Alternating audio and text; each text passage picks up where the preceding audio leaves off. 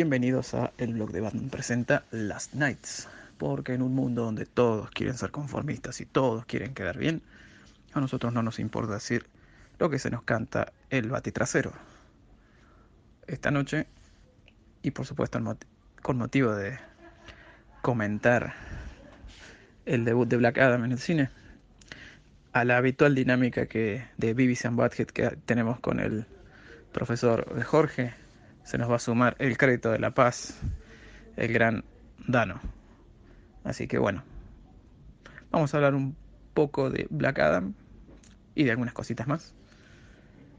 Pero el lujo de tener a Dano que, bueno, no solamente vio la película por supuesto, sino que fue el encargado de representar al blog en la función de prensa.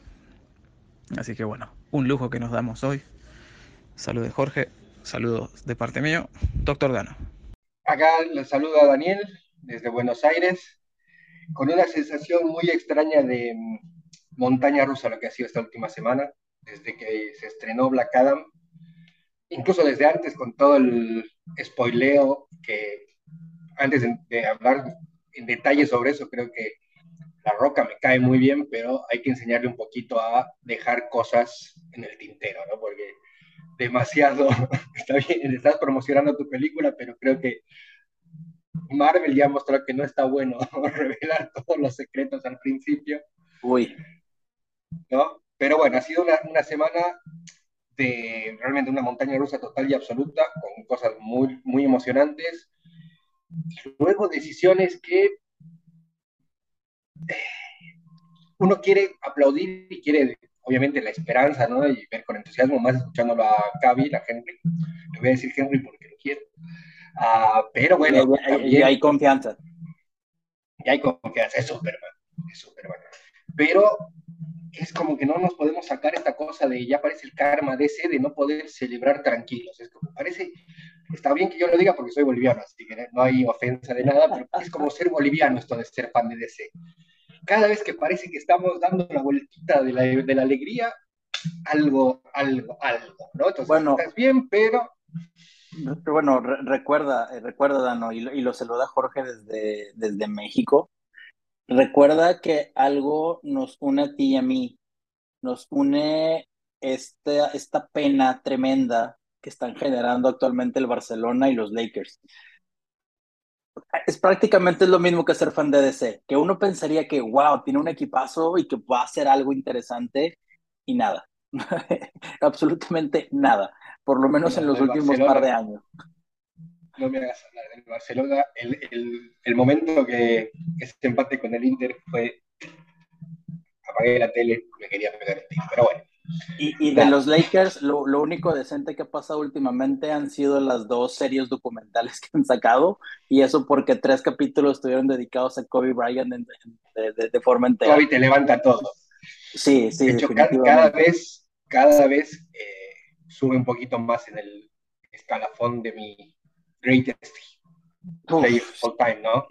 Y, sobre todo con, el, con, The Redeem Team. No, no, no. Justamente. Una joya, una joya. Estoy cansado de verlos perder. Sí, e, es, eso, eso es mentalidad. Es, eso es mentalidad. Es mentalidad mapa. Algún día, algún día haremos un especial de, de todo eso, definitivamente, ¿no? Pero, pues bueno, entrando en materia y sabiendo y compartiendo lo mismo que tú de, de, esta montaña rusa de sensaciones, que yo sigo esperanzado, sigo teniendo fe como, como fuera esa frase sabia de, de, de Batman en, Justice League. Fe, Alfred, fe de que algo puede pasar. Y creo que todo el mundo sabemos y queremos es, es exactamente lo mismo. Pero antes, que, antes de llegar a eso, Cuéntanos, Dano, ¿cómo fue tu experiencia al momento de ver eh, Black Adam en el preestreno de prensa? Y sobre todo, ¿qué se siente ser prensa siendo parte del blog de Batman? Bueno, excelente pregunta. ¿ah? Eh, la verdad, fuera de joda, es el, hecho de poder ir a funciones de prensa, la oportunidad que, que, nos da el blog, habla de lo que ha crecido el blog, lo que es, ¿no? Y es algo que para mí es hermoso, que es algo de fans que tienen ese reconocimiento de la casa matriz, digamos, que en este caso es Warner, de que hay una audiencia ahí y que nos esa audiencia nos da a nosotros ese lugar, lo cual para mí es extraordinario, realmente es, es una oportunidad única y es algo que estoy agradecidísimo y realmente es, es algo que nos tiene que llenar de orgullo a todos porque es el laburo de todos y es el, que yo esté ahí siempre es la ventaja logística de estar en la ciudad correcta nada más, ¿no? Pero es hermoso, la verdad es hermoso y es, es lindo eh, ver a, a, la gente con la que, no sé, que hace reviews en, en, los canales de noticias, en la prensa y todo, entonces es, es una, una, experiencia alucinante. Eh, en cuanto a la película, ya en sí misma, me pasa algo que creo que antes del estreno, justo que estábamos discutiendo en el grupo, Esi lo describió, creo, de la mejor manera. Y hay como una cuestión de, de, del prejuicio de DC de que si no es cambia vida, si no es extraordinario, es malo. O sea, es como eh, se le ha negado el, la media, ¿no? La medida media a DC. Hay una cosa esta de o me cambias la vida o eres mala. No hay, bueno, está buena, o sirve o funciona, no sé, hay como una cosa muy extrema, o es gloriosa o es un desastre. No hay media tinta, ¿no?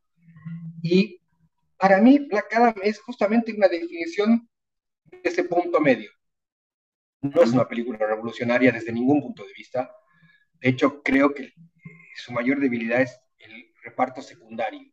Eh, no, la, no la sociedad de la justicia necesariamente, sino todo lo que se ha como que traído de Marvel, el sí. reparto secundario calcado y arquetípico, que ya en realidad ni siquiera es arquetípico, es estereotípico, que le quita un montón a la película, porque exploras dinámicas que primero ya se han visto en otras películas, no solo de Marvel, sino también de DC, por ejemplo, el fanboy, el superhéroe, que es como la copia del hermano de Billy Batson en sí. Shazam. En Shazam. Es, es lo mismo, solo que de un pibe en Kandak pero es lo mismo, el, la, la habitación con memorabilia de superhéroes, ¿no? Luego, otra cosa que, aparte, también le debilitó esto que, que vino después de Thor Love and Thunder, la pelea del superhéroe, o bah, no la pelea en este caso, porque no le interesa, pero la necesidad de encontrarle una catchphrase. sí. Pero, pero sí. La, la, Lady Thor de, de Natalie Portman se pasa toda su película haciendo lo mismo, queriendo buscar la catchphrase. Mira, como no, vi, como no vi Love and Thunder, no puedo juzgar nada. Lo único que puedo juzgar de Love and Thunder es que quien en su sano juicio le daría otra película a Taika Waititi, pero bueno, eso ya es punto de aparte. Bueno, pero, viste, la misma cosa de esto, el chiste recurrente de, de el hombre, diles que te manda el hombre de negro, es algo que Natalie Portman hace en la película. Exactamente lo mismo. Y entiendo que desde el punto de vista del marketing, desde el punto de vista del establecimiento, incluso de la marca, porque encima Black Adam, La Roca le dio popularidad, pero Black Adam debe, o sea, sí. es conocido en el mundillo, pero es una situación... No, pero, no, pero no tanto, ese, ese, ese no es un tanto. tema, claro. Es una situación casi, no, no al mismo nivel, porque obviamente Iron Man para el fan de Marvel era mucho más popular, pero es un héroe que para el resto del mundo es lo que era Iron Man en el, 2000, el 2008. Sí. Sea, fuera del, fandom, fuera del, de, la gente, digamos, del, palo, era un personaje, digamos, capaz lo viste, pero Black Adam es como un personaje muy oscuro, muy de ahí del fandom, digamos, ¿no?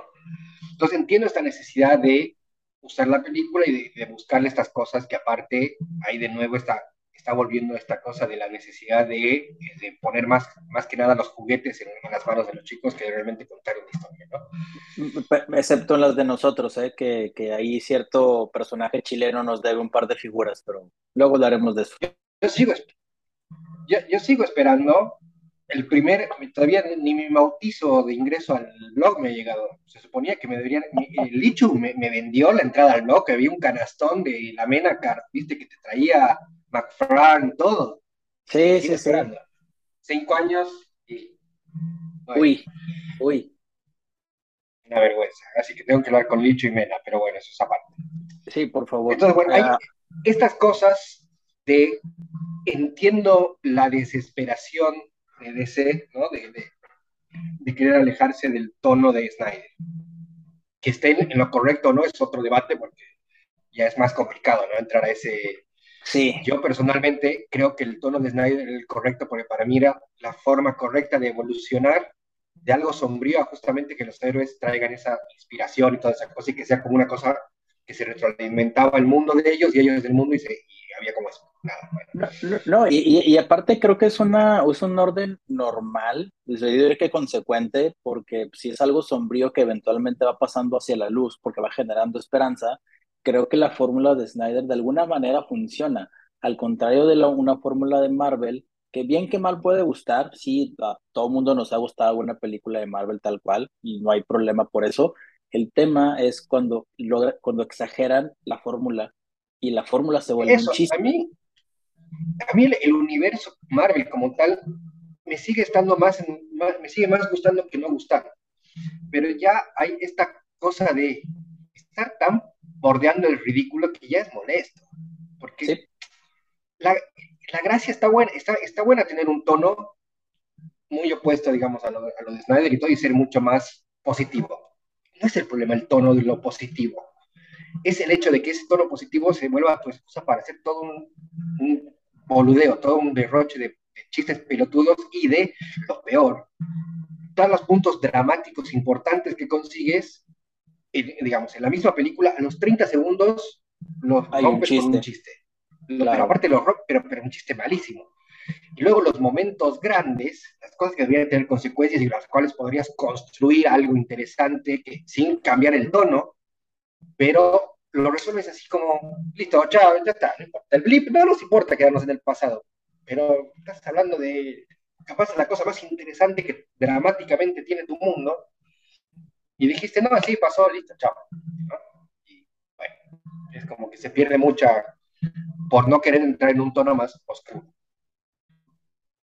un paréntesis, sigo en lo de Marvel un segundo para decir justamente, tratar de que se entienda esto del tono sí funciona y no. Por ejemplo, para mí She-Hulk y Miss Marvel son de lo mejor porque son personajes que se prestan al tono Marvel. Sí. Cosas que pueden hacer más graciosas, más divertidas, hacer más boludeces, que no tienen que tomarse tan en serio porque ellos mismos son personajes que ya desde el cómic, desde la página, vienen siendo más, más juguetones.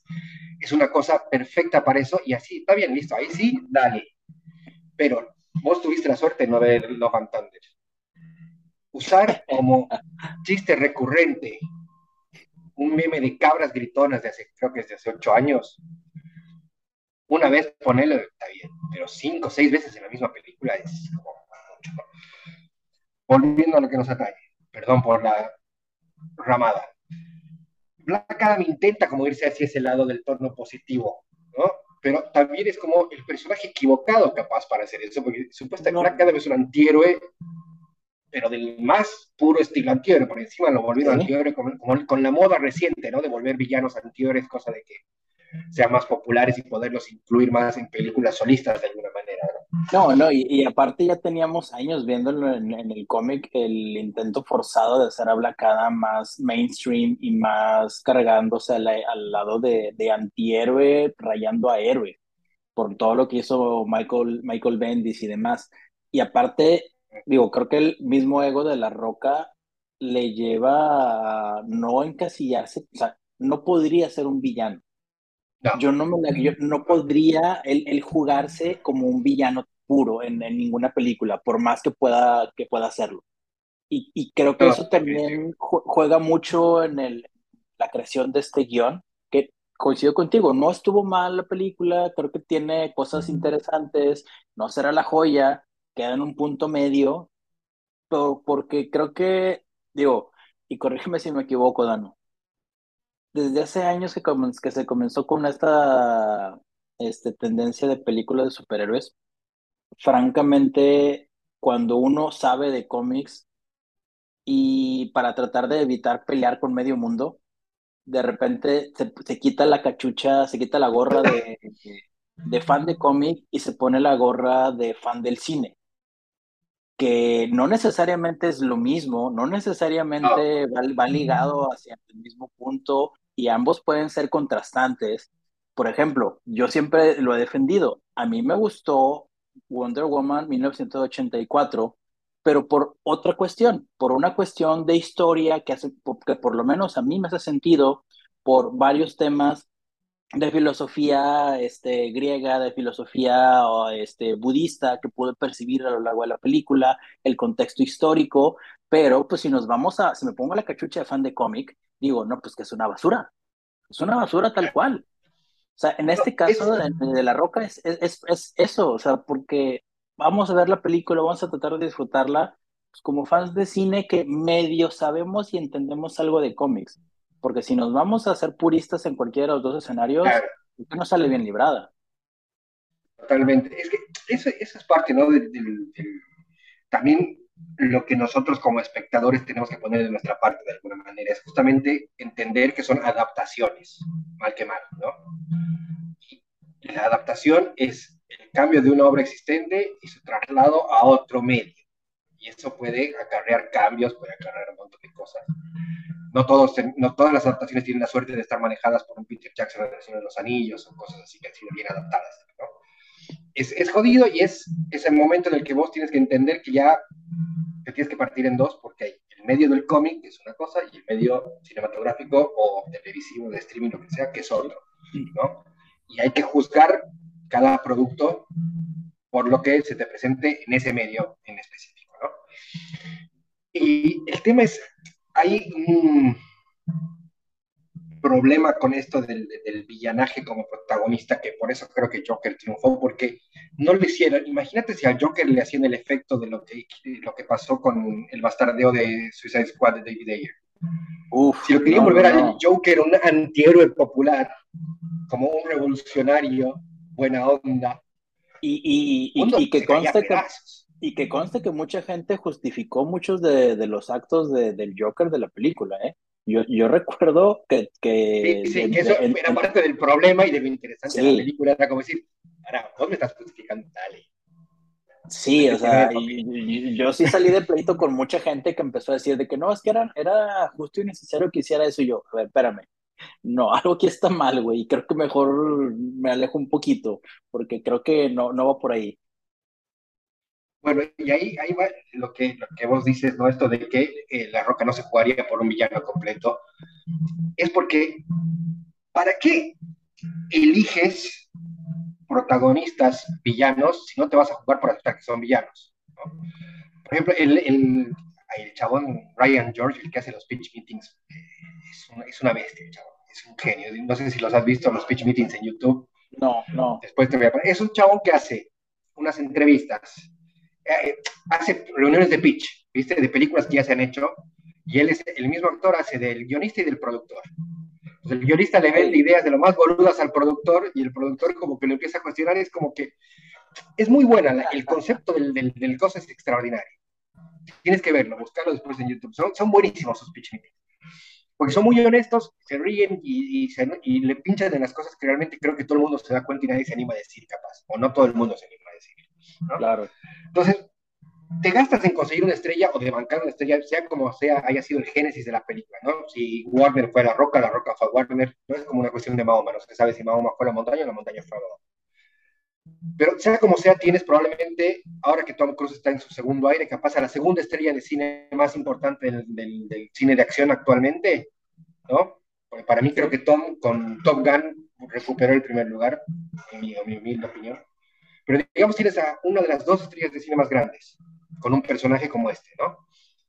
Pero si realmente el momento que vos tienes que estás escribiendo el guion y tienes que hacer que el personaje diga constantemente no soy un héroe, repitiendo no soy un héroe, no soy un héroe, no soy un héroe, y hay algo que está mal. O sea, claro. Ya la ejecución de tu, estás perdiendo demasiada energía narrativa en hacer que el personaje diga que no es un héroe para que no se lo confundan. Lo mismo que en Escuadrón Suicida, con David Ayer, me parece que es, importante estas similitudes porque es más o menos tropezar un poco con la misma piedra. Obviamente a La Roca no le iban a hacer lo que le hicieron ayer ni en pedo de estar en la película de la misma manera, ¿no? Pero en Escuadrón Suicida, vos los veías formar una familia reunida, re brothers, pero así, uña y mugre, amor, amor y paz. Actuaban como héroes pero a los cinco minutos te decían, somos los malos, no somos héroes. Pero te estás comportando como, no, no me estás comportando como villano. ¿Para qué me pones incluso la, la Escuadrón Suicida James Gunn peca de lo mismo. Son un poco más sanguinarios y toda la vaina, pero al mismo tiempo, ¿por qué ponerlos en situaciones en que tienen que ser héroes si son villanos? Claro. Así que se comporten como lo que son. Has escogido, te has jugado por esos personajes, jugate en serio. Y eso claro, es lo que me luego, con... luego termina como esta representación burda y en lo personal asquerosa de Thanos. Parecen caricaturas de las caricaturas. Claro, porque, o sea, volvemos. Quien haya leído los cómics en los 80 de, de Avengers y el, el, guantelete infinito, ¿quién va a creer que Thanos al final se vuelve un pastor o que se vuelve un pastor así como que ya más dócil y demás? No, no va por ahí. Y mucha gente justificaba eso de que no, sí, lo hizo por, por equilibrar el mundo. Y yo, no, el tipo en el cómic quería enamorar a la muerte. O sea, desde ahí, ya estamos mal. Claro, bueno, ahí es donde estamos, ¿no? Que hay que, lo que es justo es lo que estábamos hablando, la división del, del, cine y del coso, ¿no? Esta partición de necesitar entender los medios diferentes, porque ya desde el arranque la motivación de Thanos es otra, ¿no? Sí, sí, sí, de, Entonces, definitivamente.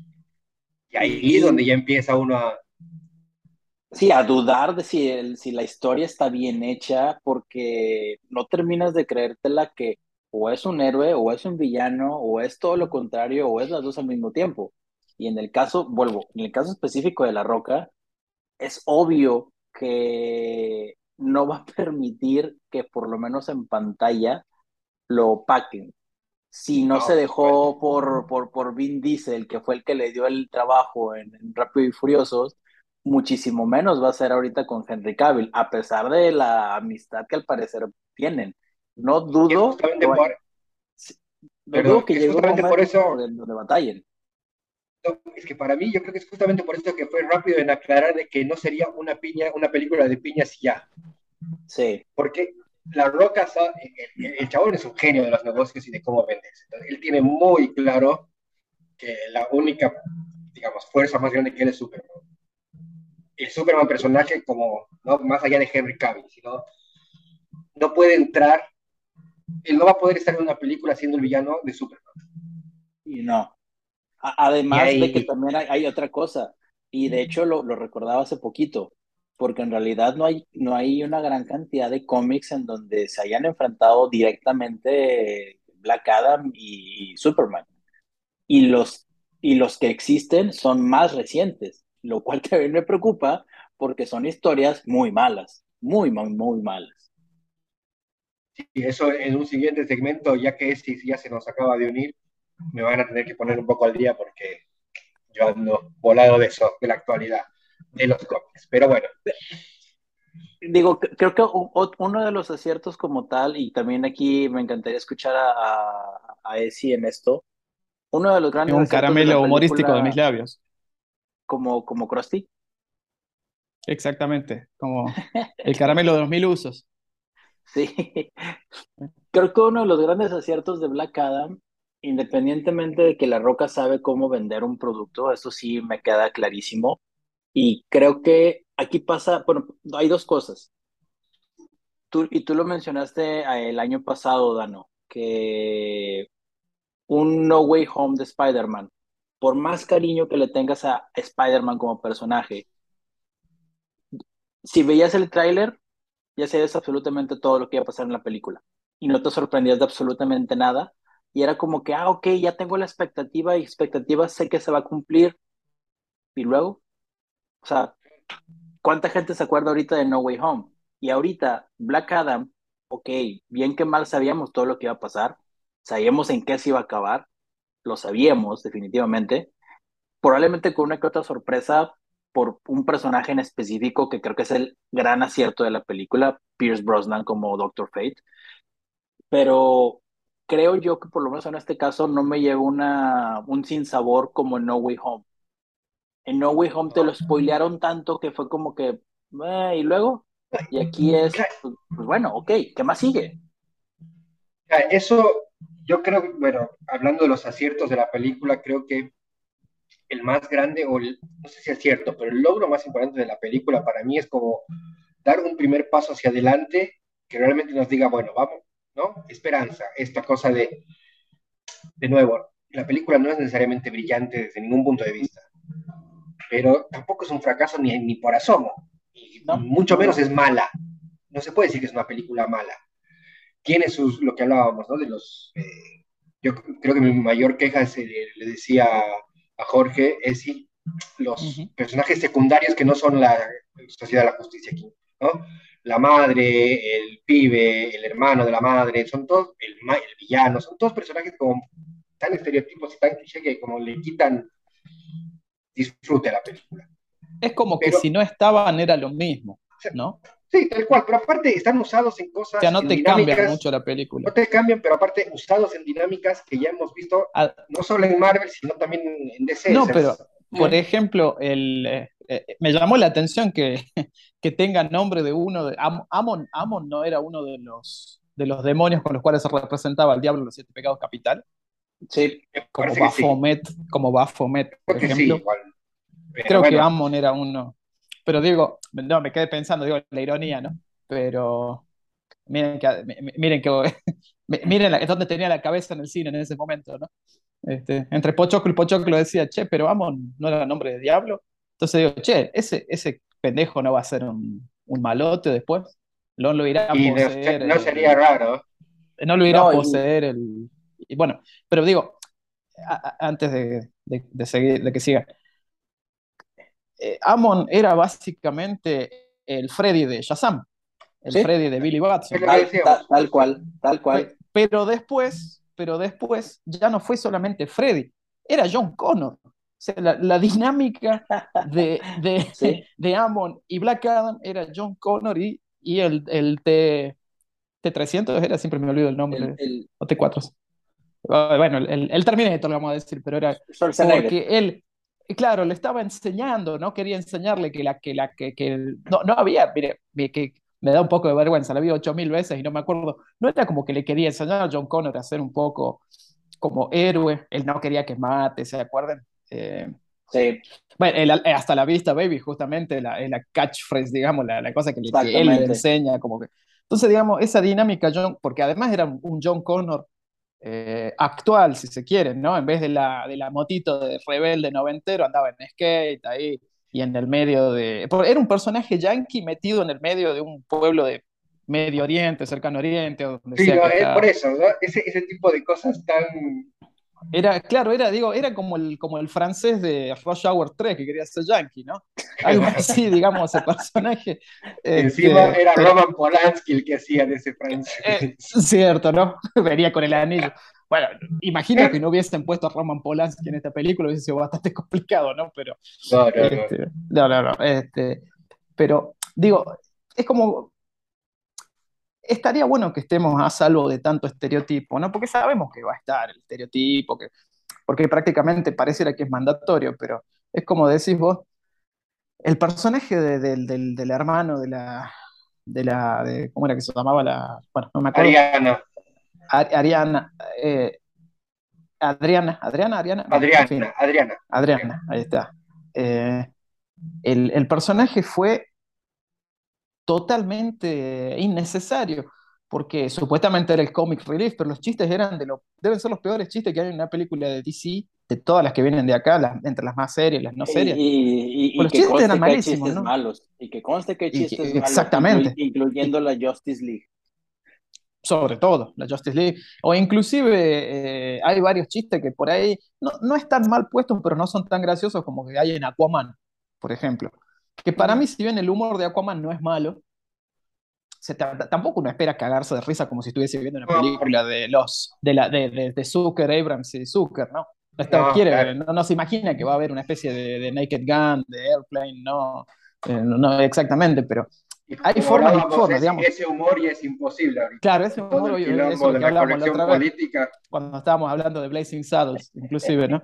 Este, que yo digo, si, si alguien llega a hacer algo similar a Blazing Saddles, difícilmente va a salir de las oficinas de Disney. Pero, eh, sobre todo, ya, ya no más, sobre todo, a ver, si alguien no vio Blazing Saddles del otro lado, yo no es que sea, no ser fan de recomendarle cosas a la gente sin conocerle, busquen en Google The French Mistake, que es la escena prácticamente final de la película. Vean eso sin haber visto la película y después nos cuentan. Nada más. The French Mistake con un Don de Luis supremo, ¿no? Vean The French Mistake y cuando vean eso van a ver qué incómodo te sentís a lo que es el día de hoy de decir, la puta madre, algún día iré a ver algo de eso. Digo, ¿por qué no se puede reír de eso? Pero bueno, digo, volviendo a ese tema, ¿no? del estereotipo y la cosa. Eh, eh, eh, justamente era lo que decían ahí. uno ve yo no, sé quién está detrás, pero me imagino quién anda de Rotten Tomatoes, que supuestamente Rotten Tomatoes es la ley y hay que, si Rotten Tomatoes dice eh, que tal película es buena, es buena y si es mala, es mala.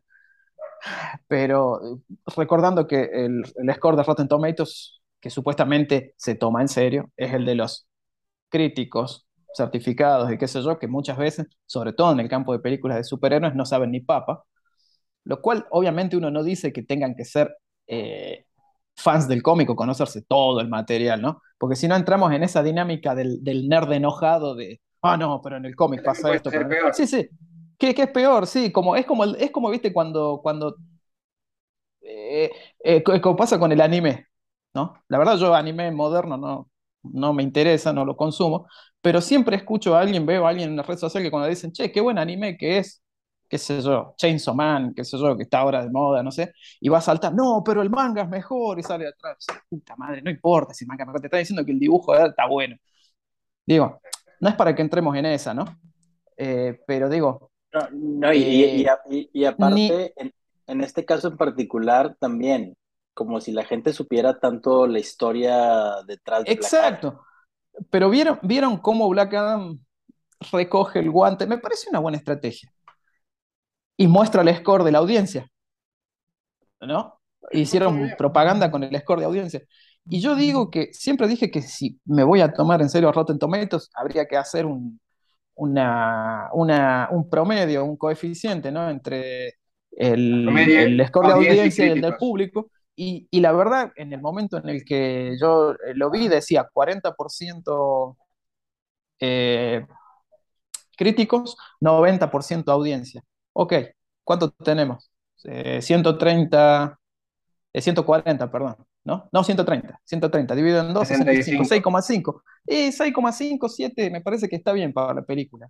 Pero eh, bueno, si, nos vamos pero por eso digo, al, detalle, imaginen, ¿cuántos medios no tiene Disney dentro de su sombrilla? Sí.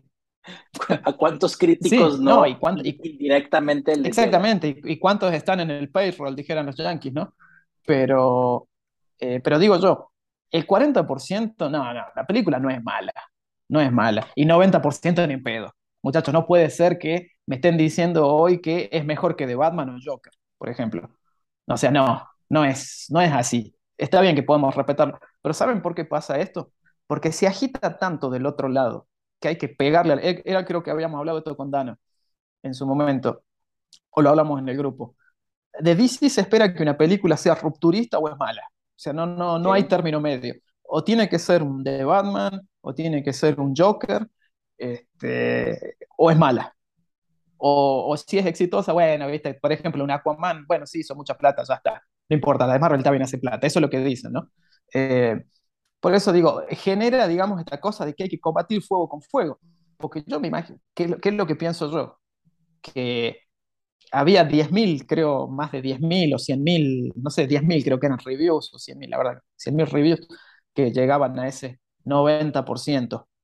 Y está claro que la mayoría de esas reviews no son ciertas, sino que le ponen eso para combatir al score negativo, ¿no? Y, hacer esa fuerza y, generar una confusión total, porque es que, muy probablemente... Eh, bueno, ante la, ante la duda voy a ir a verla. Exactamente, pero también que eh, a nosotros no nos podía sorprender que muchos de esos críticos o esos bots que están ahí sean de la propia gente de Warner o, amigos de La Roca, no sé, o sea, o la propia Roca que esté en la computadora todo el día, o Henry Cavill mientras estaba jugando al Minecraft. se hace una los brazos. Claro, exactamente, ¿no? Mientras estaba jugando a Minecraft. ¿qué, era lo que había jugado Henry cuando, cuando lo llaman a. Cuando lo llamaba Zack para, para decirle que era Superman, que se perdió la llamada? ¿Minecraft era? Warcraft, no me acuerdo. World of Warcraft. Warcraft, Warhammer, Warhammer, Warhammer, Warhammer, Ahí está, bueno. Estaba haciendo me, me, va a escuchar un gamer del otro lado y va a decir, mira, dijo Minecraft. No, no, no, no, no, y no sé si alguno de los cuatro, ¿no? ¿Cuatro tenemos confirmados que escuchan? Sí, al parecer. O hay uno que va rotando. Yo para mí son tres, nada más que hay uno que va rotando. Yo soy el otro. Yo soy el otro. Ah, Bien. Y, y, bien, y, otro es, y, otro es el fan underage de Mena. Ay, perdón, bueno, no, regresando al eh, comentario. sí, mejor lo corto, lo corto, ahí. El, sí. al, al, final de cuentas, no me sorprendería que existiera una, una, ¿cómo le llaman? Una red de bots por ahí circulando. Digo, al final de cuentas, eso ha, ha hecho que el gobierno de México siga funcionando. Ay, perdón, lo dije. Bueno, empezando. Eh, qué, bueno que estos quilombos los empiece Jorge, no yo. Ah, sí, pero igual demasiado temprano, todavía no es ni medianoche, chicos, vamos. Sí, sí. Te... Muy temprano para empezar a hacer. La, noche es joven. Nosotros no, pero la noche sí. Este, sí, eh, exacto. No, porque además también se genera esta cosa de. Eh, somos fanáticos, ¿no? Sí. somos talibanes. Yo sé que a mucha gente no le gusta usar ese término, no me importa. Pero para algunas cosas sí, para otras no. Porque yo veo muchos fans ahí en Twitter, esto que, eh, que saca, que pelan pecho porque no muestran ni la cara. Eh, se, esconden detrás de logos y de, de, seres de fantasía, pero no ponen la carita.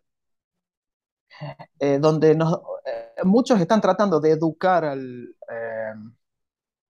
ciudadano de Exactamente, o inclusive al fan que es fan, pero que quizás no es muy eh, avesado en el material fuente, ¿no? Eh, que no, no, que tenemos que entender la importancia de Black Adam porque muestra la, la JSA y que tal. Nadie dice que eso no sea cierto, pero si me voy a quedar con eso, ok, que la próxima película de Black Adam ponga a, Jay Garrick, a Alan Scott y a, mm, no sé, al Sandman original, o no sé, a la Justice original, a Wildcat, a, mm, claro, a todos eso, y que la película sea una mierda ya está, no importa, ¿viste? El resto sea, no sé, la, una, la cara de la roca así estática durante dos horas, eh, como si, o que sea como McVeigh, no sea Sopenco, ¿viste? Una cosa así, la roca ahí frente a la pared de ladrillos durante dos horas y medio. Y, y, después salgamos y dijimos, no, no, no, loco, pero entienda, la película es importante porque apareció el flash de la, de la Golden Age, el original, porque tenemos el linterna verde original, de la Gold...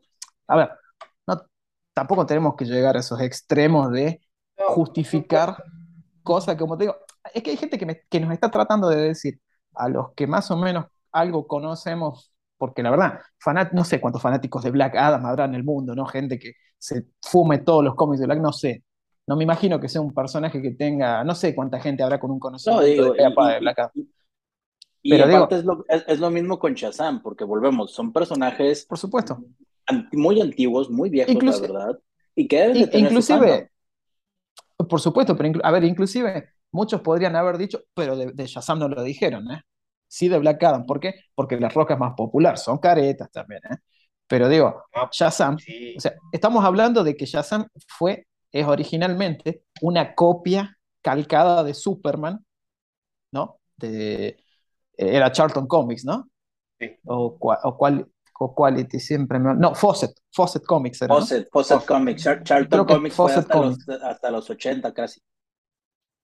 Eh, sí, pues, sí, sí, bueno, eh, ok, pues, estamos sin, sin no, no, estamos googleando, vamos, vamos a apelar, sí, sí, apelamos a la memoria y eso no está bien, no está bien. Pero bueno, estamos hablando de un personaje que fue copiado arteramente, ¿no? De Superman, a tal punto que eso hizo que después directamente lo que en aquel momento todavía creo que era National Publications, lo comprara, ¿no?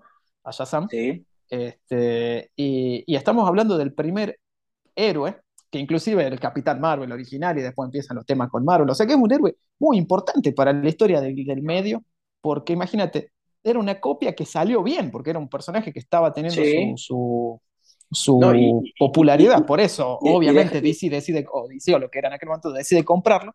Después ese personaje eh, empieza el tema de los capitanes Marvel que tienen esa, ¿cómo se llama? Ese tema de copyright, que si no sacan algo nuevo de Capitán Marvel van a perder los derechos, Marvel o algo así. Era. Eh, Por eso existen como cinco, que Capitán Marvel hay como Doctor Who más y, o menos, ¿no? Y, y, y todos mal. Cada tanto. Todos mal. y, otra cosa, ya la, la actriz. Ay, perdón. o ya no, bueno, nos van a cancelar por, por dos. Y eso que no estamos, y eso que no estamos hablando de Funes Mori, mira, todavía no hablamos de Funes Mori. Todavía, ni de Guarda la cancelada, Jorge. y pues no llegamos ahí. Pero digo, digamos, es tan importante que. Otra cosa El primer personaje, el primer superhéroe que tuvo su película, Shazam. Sí, Shazam. Es el primero, ¿no? Entonces, digamos, un personaje tan importante, pero todo eso no se habló mucho. Sino, no nos, está, no nos no salieron los educadores, eso, los, las maestras ciruelas dijeran por ahí, eso que te enseñan todo, no salieron a decir, ahora sí, ¿por qué? Porque se calentaron con la roca, porque saben que la roca es popular y que la popularidad de la roca tendría que ayudar a la popularidad de Black Adam, cosa que tengo entendido que estaría pasando por lo menos con la película, ¿no? Porque la verdad no me imagino que salgan eh, miles de fans de la roca con la ceja para arriba comprando cómics de Black Adam, la verdad no me lo imagino. Pero ojalá que sí, ¿no? Por el bien del medio estaría bueno que sí. Eh, y como, como dice Jorge, Ahora habrá que ver a dónde se posiciona el personaje a futuro, ¿no? Este, porque en definitiva, como, como también nos, contaba Dano, cuando nos da las primeras impresiones, las sensaciones, diría un famoso eh, eh, cronista, periodista deportivo argentino, ¿no? Los argentinos otro lado sabrán, sensaciones. Este, un amigo, es un amigo de Messi, Jorge, después te contamos. Ya, ya con eso no lo quiere. Este, no, no, lo vas a querer. No lo vas a querer si te digo de qué equipo, a qué equipo defiende capa y espada. No, no, este, menos. O, de quién recibe la. Bueno, en fin. Eh, cuando nos contaba Dano, nos decía, es una película genérica, muy genérica. Sí, lo es. Eh, también conversábamos ese tema de que si alguien esperaba algo rupturista de parte de las rocas, que nada, parece que estaba Exactamente, la, Roca es un tipo, como, dice, como dicen ustedes, es un, es un hábil eh, vendedor. a ver, eh, yo no eh, creo que nadie se haya... E incluso, digo, aquí voy a recapitular algo que, creo que mencionó Lichu en algún punto. Si comparas a los tres ex luchadores que actualmente están dedicados al mundo del entretenimiento, Batista, John Cena y La Roca, Batista probablemente tiene un poquito más de tablas que estos otros dos. Y curiosamente. Lo, cual a mi gusto es triste, pero. Sí, sí. por lo menos, por lo menos. La, Roca y. Por lo menos se ha arriesgado más. A mí, ah, definitivo. por lo menos Batista se ha arriesgado más en los papeles. Ha hecho, de todo, desde su, micropapel en Blade Runner 2049. bueno, es, villano. pero a ver, nota otro tipo de. Eh, fue el villano en, el... Y eso, y yo insisto, a mí Batista, no, Bautista no me gusta. El Checho Batista tampoco, pero digo, Bautista, no, mentira, ahí cago, cago el Checho. No, no, para desde de la selección no estaba y sabíamos lo que iba a pasar, pero bueno, eso lo discutimos en otro, en otro, en otro momento. Pero digo, a mí Bautista no me gusta, pero sí es cierto que ha intentado, ¿no? Más, o sea, se ha arriesgado un poco más, no, no ha ido a la cómoda, a pesar de que yo a John Cena le vi una película que me gustó, que era un choreo descarado de, no me acuerdo cómo se llama, pero un choreo descarado de, de Die Hard 3. Pues un choreo descaradísimo de, de, de, Duro de Matar 3, pero es absurdo. Es, es como vieron esas películas que se hacen, que nunca entiendo por qué se hacen, pero que son e, esas que son como... Directo a DVD. Claro, pero que son como parodia, pero no, y no sé, Snakes on a Train, por ejemplo. Este, en vez de Snakes on a Plane, Snakes on a Train, en vez de Transformers, Transmorphers, y no es un chiste por nena ese. Este, este, em, y así, ¿no? Y bueno, no sé cómo, no me acuerdo cómo se llamaba la película, pero la verdad que en esa película John Cena parecía que, que ahí estudia un poquito mal, le pone un poco más de cuerpo, porque tiene mucho drama la película, ¿no? No me acuerdo cómo se llama. Yo, no sé si es tanto necesariamente. Pero ah, decía, Bautista, estuvo, Bautista fue el villano en el spin-off de, de Ip Man, en Master Seed, por ejemplo. Me llamó la atención verlo ahí. No sé si la vieron, Master Seed, que está en, creo que Ip Man 3. Más allá de la cantidad de tablas, como dice Jorge, creo que hay una cosa de esto, ¿no? De eh, Batista se ha jugado mucho más con cosas mucho más la roca es la roca. Sí, obvio. no tiene que probar nada. No tiene que probar nada. Exactamente, porque no, justamente por eso, no tiene nada que probarle a nadie. El chabón ha hecho lo suyo, y de hecho, creo que si vos empiezas a ver su, filmografía, el único personaje más o menos, más o menos diferente, que ni siquiera fue protagonista, fue el Rey Escorpión. Porque era lo único como, tenía, tenía peluca, Sí. era menos O, el, o ¿cómo se llamaba el de, cómo, cómo se llamaba la, el de Take It Easy? ¿Take It Easy era o, o, o Get, o Get Real? ¿Cuál era la, la, la, la película esta que hace contra Volta? La que hacía de, Ah, ahí que cuando él pone lo de la ceja. Ahí cuando hacía lo de la ceja. Este, Get Shorty, Get... sí, que era la que era un matón que, eh, que quería ser actor, ¿no? Sí, Este, sí, capaz que ese Be fue el cool. personaje más. tómalo con Be calma. cool. Be cool, take it easy. Bueno, take it easy creo que es la primera, ¿no? La, la, porque esa es la segunda. Sí, be cool. Creo que take it easy era la primera o algo parecido. Bueno, no importa. O me estoy acordando de ese programa de mierda que hizo Matías Martín. No sé, pero bueno, estamos hablando de televisión argentina y eso no está bien. Pero este, después cuando te diga de quién es hincha Matías Martín, Jorge, te vas a enojar también. Pero eh, no importa. En fin, digo, se, se nos va a enojar porque es el equipo del gordo Alan, ¿viste? Y Alan es uno de los que nos escucha y después eh, nos, nos va, nos va, nos va a querer este, Va, agredir. va a bajar el rating. va a bajar el rating. Le mandamos un saludo al gordo Alan, que en algún momento, él, él nos escucha cuando lava los platos, tengo, tengo entendido. No sé si es una buena, una buena opción, digo, a veces te puedes romper la vajilla escuchando ciertos comentarios que salen de acá, pero este, es como, como dice Dan, o sea, uno de la roca espera que sea la roca, ¿no? Porque de hecho, que como decían ustedes, eh, en, bueno, no sé si lo dijimos acá, pero sí eh, lo decíamos en nuestro grupo, eh, al fin y al cabo Black Adam es la roca vestido de Black Adam visualmente hablando, ¿no? No tiene el, el peinado de a lo Perón o a lo Gardel, no tiene las, las orejitas este, puntiagudas. Eso pudo haber Este, sido un, un deal breaker, ¿eh? Creo que eso pudo haber agregado cosas interesantes a la película, pero Sí, no estamos listos para esa conversación. pues es posible. Bueno, de hecho, Tenoch Huerta tampoco, ¿no? Se parece, tiene un look parecido, Ah. amor, a Black Adam, ¿no? Ah. Así que No entremos Era en para eso enojar a Jorge. era para eso Sí, enojar a sí, Jorge, no. ¿no? Nos va, nos va a porque cortar, nos va a cortar la- la- el capítulo acá. Ojo. Sí, sí, va acá y, cortar ahí. No. Qué, qué- qué bueno corta que no acá habla- y pone, corta acá y pone un audiobook de las Gilmore Girls. Así, de- así y listo, y chao. no es mala Este. idea, no es mala idea. Where you lead, I Quintuplica la audiencia, seguro. Sí, sí, ¿sabes cómo me Seguro. gustaría Gilmore Girls? El tema es que creo que nos cagan con los derechos. Sí, sí. Pero Sí. en algún momento los tendremos. Así, así Jorge puede hacer su, su película softcore. Bueno, perdón, no importa. Después contamos las ideas de Jorge para. Este, en fin. Sí, también la va, la va a protagonizar él, sí, ya, ya, pero. Luego la va, va a aparecer Jorge, va a aparecer Jorge con la, aparece con el buzo de Jorge Campos. Este, así bien brillante. Eh, como, eh, como decía Willy, ¿no? Cegando al enemigo con nuestro lujo y, y- no. Esa era la idea de Campos, ¿no?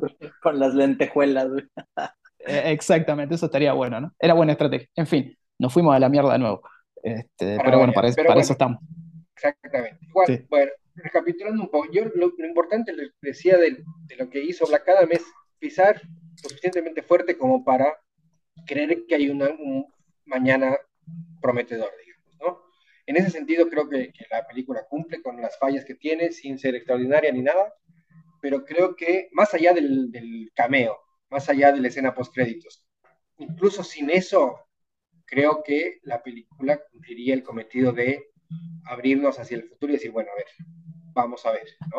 Claro, y que, y que mucha gente diga, ¿y qué onda estos personajes? A ver, yo no sé si mucha gente, seamos eh, sinceros, eh, se habrá encariñado con Cyclone y, y Atom Smasher, ¿no?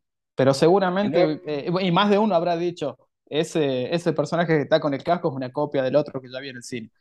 Uf, Probablemente No, haya pasado eso, ¿no? Seguramente. no es- no he escuchado Pero el hombre pero- halcón, pero- que no soy, no. no soy fan de esta adaptación. Me- me- dentro de todo el personaje me parece que está bastante bien en, en tomar la, esa, eh, ¿cómo se dice? Esa actitud cabrona ¿no? que sale tener Carter, Sí. ¿no? Esa cosa de vago, mierda, todo, ¿no? Sí, A mí me tener. gustó mucho, más bien justamente me gustó mucho ese Carter, me, me gusta que sea casi el bien blanco y negro, porque eso, Sí, es un buen punto de sí, con lo demás, digamos. ¿no? Es, un, personaje fantástico eh, para, para el cine. Hawkman tiene una mitología que, para hacer una serie. Sí, quieras puedes hacer con eso. No, y, lo que mencionaron, de que incluso iban a integrar a Hawker. Así que. A Hawker, claro. Sí, yo digo, eh, me, incomoda el look Wakanda. No, eso, no me gusta. Y, no, y, no, es que quiera estar siendo más anti-Marvel de lo que yo soy, sino que simplemente estoy diciendo, era necesario ponerle ese look. Digo, está bien, no, no, no, no te digo que hubiese venido como si estuviese por celebrar Kwanzaa, tampoco, pero la, la ropa, este, vos lo ves y te da esa traza, ¿no? Entonces vos decís, tú le podrías haber hecho otro tipo de, traje, ¿no? Está bien, no tenía que ser el Carter Hall, ni Qatar Hall, ni Kufu. Pues yo me acuerdo que un genio, eh, en su momento había dicho, o, más de un genio, había dicho por ahí, ah, los que se quejan de que eligieron un actor negro no saben que originalmente era egipcio, qué sé yo. Claro, porque los egipcios, tiene que ver, nigerianos, los angoleños, son iguales. Yo me imagino que ese, ese genio, cuando se enteró que Charlize Theron era sudafricana, se debe haber dado vuelta el mundo, ¿no? Y, no, ojo, no le mandan a decir, y no le cuenten que Hugo Weaving es nigeriano, y no le cuenten que Hugo Weaving es nigeriano, Hugo Weaving, porque no sé, termina en Arkham. Este, pero digo, fin del mundo y salta al vacío. No, exactamente. Pero digo, ok, sí, sí, eh, eh, siempre digo lo mismo, no hace falta que me des al... obviamente me gustaría que Carter Hall se pareciera más al del cómic, ¿no? Pero el personaje estuvo bien. Eh, pero el look a mí me incomoda porque sé que lo que me están diciendo es, lo estoy haciendo, lo tengo que hacer. Eso, lo tengo lo tengo que hacer inclusivo. O sea, ¿por qué? Porque tenías la chica también este, em, mestiza, porque, y, eh, bueno, no sé el origen, no conozco el origen de Atom Smasher, pero Al Rothstein muy probablemente eh, sea judío, ¿no? Este, ah, y hablando de cameos, el Atom Smasher original es Fonzie. Oh, sí. Oh, Una genialidad. Henry Winkler, un capo. O sea que ahí tenemos dos cameos. O sea, no le damos suficiente amor, creo yo, al cameo de Henry Winkler como, como Atom Smasher. ¿eh? Creo que no le damos, así que se lo damos ahora. Entiendan que ahí, ahí hay un pedazo de la cultura pop estadounidense, pero que ha tenido, sacándolo a Fonsi, que obviamente la mayoría de nosotros no lo hemos visto, salvo así en pequeñas cosas o, lo que ha sido nombrado. O en, chistes o en chistes exactamente, pero la cantidad de apariciones que tiene Henry Winkler en películas, no sé, el abogado de Arrested Development, por ejemplo, era una cosa de locos. El, abogado que iba a levantar travestis y cuando se, se le acercaban la, la, sacaba cagando cuando le decían que no eran travestis Era, genial. ¿Por qué se, acaba de conectar Mena? Justo? Este, ¿Está basada en una historia real? Ok, bueno, ya. no, no, pero digo, ese, ese, ese personaje que encima, bueno, ha tenido distintos papeles, qué sé yo, ha sido el, eh, tal vez a mi gusto la última película graciosa de Adam Sandler que fue Click, este, hasta ahí nomás también, que creo que era el padre, si mal no recuerdo, y ha tenido apariciones en muchas series y películas. Es, o sea, es un ícono, ¿no? la, verdad que me encantó que, que tenga esa. Ojalá lo, lo, viera un poquito más, pero este, es un cameo al que creo que no se le dio mucho amor, así que quería santificar esa parte.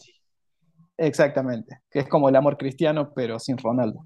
Perdón, malísimo. Ok. Pasando a lo siguiente. Sí, volvamos a hablar de algo decente. Ah, ah, volvamos a Tenoch Huerta. No, no, no, este eso sí es indecente. Hablemos de algo decente. Pierce Brosnan, Doctor Fate. Wow. Oh, Pierce. Wow. Oh, Pierce diría March. esa es la forma de decir, ¿no? hay que, eh, cuotear a March. Oh, Pierce. Eh, ese este, discurso. no, no, es fantástico. La, escena de, a mí, a mí les digo que para mí la película venía siendo un 6 cómodo, levantaba cada vez que aparecía eh, eh, Fate, pero la escena cuando la hace el, creo que se ve un pequeño Ank ahí, cuando lo despierta a Ted Adam, cuando le, le, empieza a mover ahí la, la, cámara para que se despierte, y hace como el pequeño, esa parte me volvió loco, no sé por qué, me encantó esa parte, porque no, esa cosa de que estaba mientras peleaba, ¿no? Estaba tratando de despertarlo y, y le hacía la técnica de las multimágenes de Goku ahí y todo. Este, eso, le metemos ¿no? todas las referencias posibles. No, no. Eh, e, el traje que es un, acierto, ¿no? Un traje original, este, que tampoco, digamos, tampoco que se cambia demasiado, a excepción del casco, ¿no? Que el casco es un acierto. Ese casco distinto, sin ojo, con una mitad y una mitad. La este, ejecución de, todo lo que es Fate está muy bien hecho, desde el diseño del traje, cómo se ve visualmente, la, visualización de los poderes, el, lo palpable que está hecho. ¿Cómo se quitaba el casco para no estar, no estar perdón, constantemente poseído ¿no? por el casco? Se lo sacaba de rato y era muy... Y eso es algo que me lleva a esta cosa de, a veces realmente qué pasará en el, en el entretelón, ¿no? porque Cyclone también es muy interesante visualmente, ¿no? los, el, tipo de poder, el tipo de poderes que tiene, como que eso me parece muy buena idea incluirla por una cuestión de variedad visual, de variedad, incluso para las peleas, para el estilo. Creo que debieran usarlo un poco más. Claro, parece que la usaron justamente, Yo reniego un poco, por ejemplo, se le da demasiado tiempo a la pelotudez de Atom Smasher en vez de como ¿no? aprovechar lo que tenías, porque encima sí. Eh, termina siendo el comic relief del comic relief, o sea, ya tenías al hermano de. Ya tenía, claro, ya. Y tratas de hacer este que es como una especie de Peter Parker, Ant-Man, eh, no sé. Eh, no solamente la máscara se parecía a Deadpool. No, las expresiones de la misma cosa. Literalmente es Noah Centineo actuando como en todas las rom-coms que sale. Y no pregunten cómo es que Bueno, eso. aprende, aprende de la roca que, hace lo mismo siempre en todos Yo a mucha honra lo banco. Yo lo banco en las, y en las comedias románticas. Sobre todo, que decir. Eh, lo que no hablamos de, fue, ya que estábamos hablando de eso, Dano, no hablamos del adelanto de la nueva de Magic Mike. Este... Eso para después. En breve. Cuando haga, más calor, la actuaré bien. bien. Eh, para la gente que no sabe, obviamente, porque no lo ve, eh, Dano generalmente es si bien todos lo solemos hacer, pero Dano es que fue el que impuso el nudismo en las grabaciones. no, así que... no, no grababa yo, en mi contrato. Mena, Mena, en cambio, Mena, en cambio, hace un cosplay de Adán, ¿no? Este, nada más que va cambiando las, las hojas. de, depende de la estación. Depende de la estación, exactamente. Este, eh, generalmente para Navidad se pone un muérdago. Para que alguien caiga. Sí, sí, sí. En fin, menos mal que estamos todos lejos y no podemos terminar pegados literalmente hablando. Creo que se pierde como tiempo para otras cosas, que tampoco es que era necesario como, no sé, de nuevo entrar más a la seriedad o algo, nada, de eso, pero estás repitiendo un personaje que aparte es como que es duplicar a Adam y a Hawkman en términos de poderes y de lo que puede hacer. Está bien, puede ser alguien gigante, pero en realidad es un chabón que da golpes. Y de eso ya tienes bastante, porque aparte de los dos pesos pesados, tienes al montón de secuaces y pobrecitos que son bolsa de golpes. Entonces, tener otro que, que sea de golpes es como, aquí es donde capaz debería haber, debería haber entrado. Te falta otro poder. es ahí donde ya podrías haber jugado un poco más en la que Cyclone sea tu nueva, personaje joven, digamos que es de la nueva sangre de la Justice Society, y podrías haber traído otro personaje, no sé si Alan Scott, porque bueno, Warner tiene esta cosa rara con Linterna Verde, ¿no? De que, y obviamente tampoco creo que Jay, con la película de Flash y todo su drama aparte, capaz otro Flash hubiera sido más confuso todavía, pero hay mucha historia. El Mr. Miracle, no sé, podrías haber jugado un poco con... con y con otros personajes y, digo, a ver, el esquema. Eh, a ver, por ejemplo, eh, Mr. Miracle, no sé si estuvo en la JSA, pero podés eh, traer un personaje que no haya sido del roster original, ¿no? O que no sea del roster, e introducirlo ahí, como más o menos se hizo. Qué sé yo, tenés un Titan sin Cyborg. no, por ejemplo, aunque a pesar de que fue Cyborg es promovido a, a la liga, ¿no? podrían haberse tomado tal vez esa licencia creativa, sí, obviamente iba a saltar ciudad, pero en el cómic no es así, e, e introducir eh, eh, tal vez otro personaje, como decimos, un Mr. Miracle, hubiese sido un gran personaje, pero bueno, No sé. Más que nada no sé si la repetición que genera Atom Smasher, tanto, digamos, el... Se quedan más en el chiste que en las posibilidades que ha dado el personaje. Eso. Porque tal, vez el, tal vez el personaje podría haber operado un poco más tratando de hacer... Eh, evitar los daños colaterales, ¿no? No sé, agarrar los por ejemplo, no sé vos eres contención. Eh, salvar a la gente, ¿no? Salvar a la gente, ahí, meterlos en la manito, ponerlo. Exactamente. no tanto en la... Decides tener al, que se hace grande, aprovechando, abrazar esa parte comiquera y hacer algo delirante. O sea, estás en un mundo de cómic, estás en un mundo donde hay un chabón de 5.000 años, que básicamente es invencible. Entonces, no, no, no seas mundano con cómo los otros utilizan sus cosas. Te estás luciendo con Fate, se nota que sabe lo que está haciendo con Fate. Y de nuevo, Psycho me parece que está poco utilizada, pero también tenía mucho potencial y tiene cosas muy interesantes. Más allá de que exagere la cámara lenta. salió bien. Y Hawkman también, ¿no? Pero de nuevo es... Aunque yo, repito, tanto el eso, el, a mí el, look eh, de Hawkman mucho no me convence tampoco. Sobre todo, como digo yo, los pantalones de alfombra de cine no, no me gustan, pero eh, el personaje dentro de todo es el personaje, o sea, vos lo ves y no es que estás viendo a, porque eso creo que ahí te lo logra, te lo logra eh, que el personaje esté bien hecho y bien dirigido, para que de repente, como pasan de Batman, vos no ves a un actor negro haciendo de Gordon, vos ves a Jim Gordon, ¿no? Y en este caso vos no ves un actor negro haciendo de un personaje blanco eh, en Hawkman que sacando a Kufu siempre ha sido, prácticamente siempre ha sido blanco, ¿no? Este, lo ves al personaje. Entonces, eh, eh, lograr eso dentro de todo, digamos, para el ojo del, que conoce un, poco, es un logro. Porque además, en definitiva, eh, porque, porque impera el personaje. La película sabíamos que no iba a ser una cosa de loco, iba a marcar un antes y después, pero el tema es que dentro de una película que lo más probable es que sea predecible, porque sí, a ver, es el ABC acá del antihéroe, el personaje al principio tiene una moral torcida, o es malo o era malo y se hace bueno. Sabíamos que iba a pasar eso, no, no hacía falta que le dé mucha vuelta para que no sepamos que iba a pasar eso. Pero que, o sea, ya sabemos cuál es el camino, ¿no? Sino que es el cómo, cómo llega, ¿no? Eh, entonces, y eso creo que está bien logrado, porque en definitiva, a mí, por ejemplo, hay algunas decisiones musicales que me parecen simplemente simplemente me parece como decir, ah, miren el tema que puse, miren, hice un homenaje a Sergio Leone, a, a, perdón, a, sí, a Sergio Leone, pero a, a Ennio Morricone, ¿no? Mira, les puse un pedacito del, duelo final de, del bueno el Mario Fuego, una de mis películas favoritas, lejos. Este, y, a mí que amo esa película, que es una de mis favoritas, no es que dije, uh, sí, loco, sí, sí, sí, no, porque sale yo dije, como fuera de contexto, es como... Sí, es como que yo dije, ojo, ojo, que la esté viendo en la tele, todo bien, pero después la de utilizarla, y eso ya está. yo estaba el Painted Black para mí queda como el culo. Yo sé que se va, a, se va, a ofender algún fan de los Rolling Stones, pero para mí Es una, no es una música. Me pasó algo parecido con, no sé, en Robocop, este, en la Robocop nueva, con, con, con Rick Flag ahí haciendo Robocop y, y Rorschach haciendo de su entrenador ahí. Este, cuando hacen la primera prueba que ponen Ocus Pocus de, de Focus, esa canción famosa de, de, la banda esta holandesa, o neerlandesa, como se dice ahora.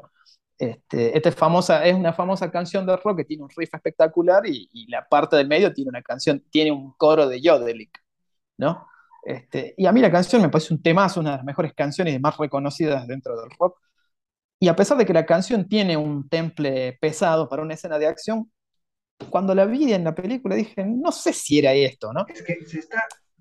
hay una descontextualización de poner música por poner, ¿no? y además, viste, cuando, cuando hacen una película onda de...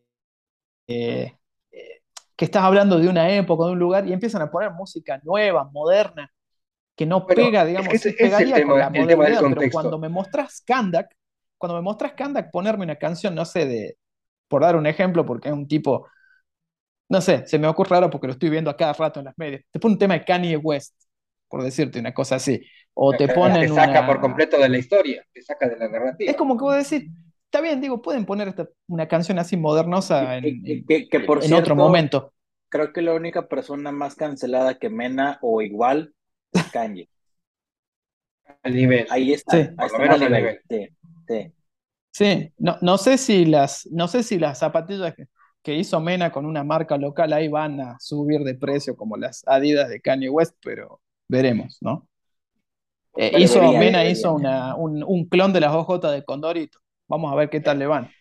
Este, no Este, puedo decir el nombre de la marca por las dudas.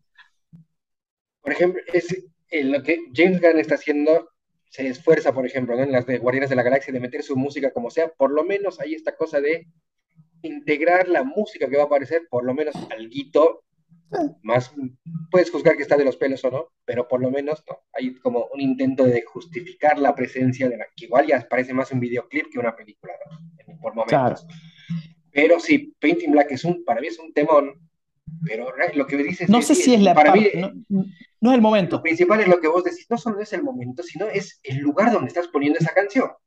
Estás en un país de Medio Oriente que tiene un- seguramente una cultura musical tremenda de la que podrías prestarte, potenciar la narrativa, porque estás hablando de un héroe, no un héroe americano, un héroe Claro, tampoco vamos a pedir que pongan, claro, no vamos a pedir que pongan Walk Like an Egyptian, ¿no? Porque a veces, claro, exactamente, ha sido vergonzoso, pero ¿a qué me refiero? Claro, Painted Black, no sé si era la canción para una escena así de tipo épica, como si tú, es, es como si te lo pu- pusieran en una escena de cruzada, o de, Ex- no sé, Exactamente, ¿viste? exactamente, saca de contexto. sí, Para mí, el el director quiso bueno, hacer la como buena, la de pero- Quicksilver en, en el Pentágono, en Days of Future Past, la que, que No sé. para mí es una gran escena, la de, la de Quicksilver en, la de X-Men, que es, es demasiado, es como que están queriendo eso, lo que me mata. Hay muchas cosas del, del, coso del- de aspirar a lo, lo que estábamos diciendo, ¿no? Tengo que hacerlo como lo hicieron ellos porque a ellos les fue bien haciéndolo así. Y eso que, a ver, personalmente la banda sonora me parece que está bien, o sea, la música original de la película me gusta. Yo ya me la bajé, Sí, la tengo, las, sí, a full. la- Yo- estoy escribiendo con eso. Pero esas, Eh, eh, pero eh, esas, el dim, el dim de, de Black Adam está bien. Está bastante eh, claro, está inspirador. Sí, pero por eso digo, eh, no, no, el tema de esas elecciones musicales ahí como que, no sé, quizás el, eh, eh, o Jaume Colette Serrao, ya nunca supe cómo carajo se pronuncia el, el nombre, pero, o Colette Serrao, que, o, o quién fue, quién, quién hizo el guion, no me acuerdo quién hizo el guion, o alguien, le encantan los Rolling Stones, quiso poner Painted Black, ¿no? Puede ser, pero Y dijo, "Es tal vez no era. Claro, viste, era como dijo, la voy a, la voy a- mira, eh, la, la película la estoy haciendo yo y la voy a poner el tema donde se me cante, ¿no? Y no sé, capaz que nos toca después en una película, en la, en- no sé, qué sé yo, no demos ideas, pero en la próxima película de Superman, no sé, el guionista era fanático del venado y te lo meten por ahí, no sé, qué, qué- qué podría llegar a pasar, no demos ideas, ¿no? claro, bueno, eso, Pero, este, justamente, sí, hay que, porque aparte, hay otra cosa que ese tipo de canciones te cuestan huevo pagarlas para poner, o sea, es un montón de plata de tu presupuesto. el venado que- no sé, pero El venado no creo que les cueste tanto, No, pero digo, es... va a tener que ser en una escena de casamiento, ¿no? En Latinoamérica, pero hay formas, hay formas. Digo, se quejan tanto de los presupuestos y mal que mal hay que pensar en ese tipo de detalles que capaz De todos modos, creo, no sé si, no un sé si millón de de dólares menos. No sé si del catálogo de Warner, este, Painted Black. Porque eso pasa con esta película, este tema Hocus Pocus creo que sí, que les dije antes. Y bueno, Paranoid de Black Sabbath, que lo usan a cada rato, que lo usan hasta en el Suicide Squad cuando está Sí. la escena de Harley Quinn. Bueno, sí, es del catálogo de Warner. Así que bueno, quizás ahí tanto no, no, no les... O sea, supongo bueno. que sí, que Sharon Osbourne está la chocha porque le llegan los mangos antes que le lleguen a Ozzy, pero este, eh, digo, eh, a- a- eh, pasa, ¿no? Pasa que quizás algunas de estas canciones, como están en el catálogo, no les, No les les duele duelen, ¿no? Habría que averiguar si Painted Black o alguna otra cosa, creo que sí. Pero, por ejemplo, Paranoid, la ves hasta en el- a la- hicieron esta versión de Paranoid, hasta una versión orquestral en el tráiler de la, de, la pre- de la precuela de, ¿cómo se llama esta de... eh, puta, la película esta de espías, ¿cómo se llama? El cómic de, de Millar. Este, Kingsman. Exactamente, Kingsman. hasta en- hasta en- exactamente en la precuela, en la de esta de Ralph Fiennes. Hicieron una versión orquestral, por eso digo, están, que es de Warner también, ¿no? Que hizo esta película, ¿no? Sí, sí. Kingsman sí, sí, es de Warner. Fox. No, ¿Es Warner? es de Fox. Es- Era de, era de Fox, de los estudios de la 20th Century. Oh. Bueno, pero- Para que veas igual. Eh, por, eso te digo, hay canciones que entran en todos lados, es cierto. Obviamente muchas veces es una cosa del fan, ¿no? De, de, de, querer, ¿viste? Darse un gusto o darle un gusto a los fans. Es decir, che, pongo un tema que me gusta. Pero no sé, Diego, ese par de elecciones musicales ahí, digo, una escena a, una, una, oda a Sergio Leone siempre va a estar bien, pero el momento es dónde, ¿no? Y cómo. para mí era suficiente con que lo ve en la tele. Sí, claro. Eh, ¿Cómo se dijo? Que esté viendo justo esa escena me parece perfecta. No sé, hubiesen puesto un primer, hubiesen puesto justo un primer plano de Lee Van Cliff ahí, ¿no? Que es el, el más grosso de la historia, como para que haga contraste con la, no contraste, sino una especie de comparación con la cara de, de, mal amigo de Black Adam, ¿no? Pero, de pocos amigos, perdón. Pero bueno, el hecho de volver a repetir, como decís la canción ahí en ese... Mm, mm, fue como muy infantil. Este, y que uno, que nosotros consideremos que eso es infantil, no sé si está bien. Sí, igual, el principio de la película eh, también le, genera un poquito de reniego al hecho de que sea tan, que la narración sea del pibe moderno se me hizo ruido. Exacto. Que sea él hablando, pudiendo dejar que nos cuenten la historia en el pasado, sin necesitar escucharlo al pibe. Como que me hizo un poco de ruido. No sé exactamente. Debió ser, la misma, debió ser la misma piedra nomás, ¿no? Que, que relate esa escena del pasado. O la piedra, o, incluso. O una voz, una voz en off ahí nomás. Este, incluso, olvídate de la narración. Si tienes una mitología tan profunda para contar, contámela sin tener que contármela. O sea, sí. mostrármela sin contármela. ¿Entiendes? No, además, por, ahí eh, por ahí también la, eh, es como muy apresurada toda la escena del, del levantamiento de Black Adam. Es como que llegan ahí, digo, escúchame, estaba lleno de, de, de, mercenarios ahí, nunca nadie decidió meterse en esa. O sea, justo ellos fueron y se metieron ahí. A eso, gastas tiempo en otras cosas en vez de darle aire a lo que realmente necesitas, ¿no? O sea, podrías haber, podrías haberte expandido bien la introducción de la mitología, Kandak del pasado. De ahí, darle cuerpo a la aparición de la corona, porque parece que es algo tan importante. Estás hablando de que Intergan está tanto tiempo ahí, y la piba básicamente un día se levanta y dice, vamos a la cueva. ¿No? Entonces... De hecho, a mí, a mí no sé a ustedes, por ahí yo también, será que soy iba a decir medio, pero eh, boludo, pero al principio, en la primera aparición del, chico, cuando va de noche, con la capucha y, cuando se engancha a la, camioneta,